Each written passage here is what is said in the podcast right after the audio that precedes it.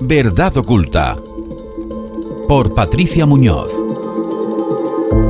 En La Verdad Oculta, tras las sombras del mundo global, buscamos la verdad de lo que está sucediendo con nuestros alimentos. La Agenda 2030 nos dice que no hay suficiente alimento para todos, pero eso simplemente no es cierto. En lugar de promover una economía interna que fomente el crecimiento de la agricultura, ganadería y pesca, lo que hacen es asfixiar a los productores hasta el punto de obligarles a cerrar. ¿Por qué? Para introducir alimentos manipulados y controlados por las élites. En primer lugar, tenemos estos alimentos creados con impresoras 3D, carne y pescado de laboratorio. Nos dicen que es la solución al hambre mundial, pero la realidad es que esto es una forma de controlar lo que comemos. Estos alimentos son producidos en laboratorios y fábricas, lejos de la vista del público. ¿Quién decide qué ingredientes se utilizan y cómo se preparan? Pues las mismas grandes corporaciones, las mismas élites que nos dicen que no hay suficiente alimento. Un ejemplo claro es la carne de laboratorio. Normalmente la carne se cría en granjas y ranchos, proporciona empleo a muchas personas y apoya a las comunidades locales. Pero la carne de laboratorio, ¿qué sucede con todos esos puestos de trabajo? ¿Y qué pasa con la calidad de la carne? ¿Realmente sabemos qué estamos comiendo? Las élites quieren que confiemos en su versión de la carne.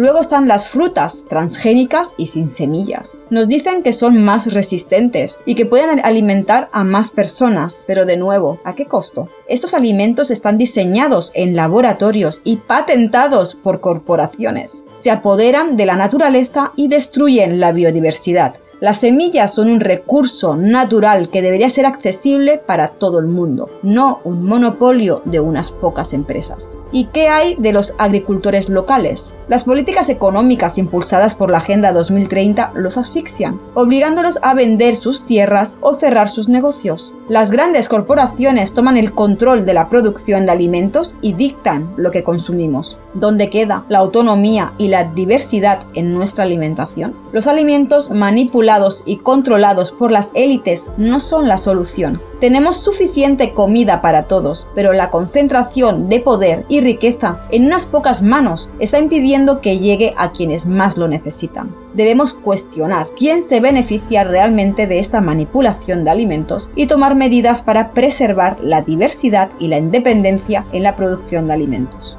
seguiremos pensando sobre ello, porque descubrir la verdad es el primer paso hacia un mundo mejor. ¿Y tú qué opinas?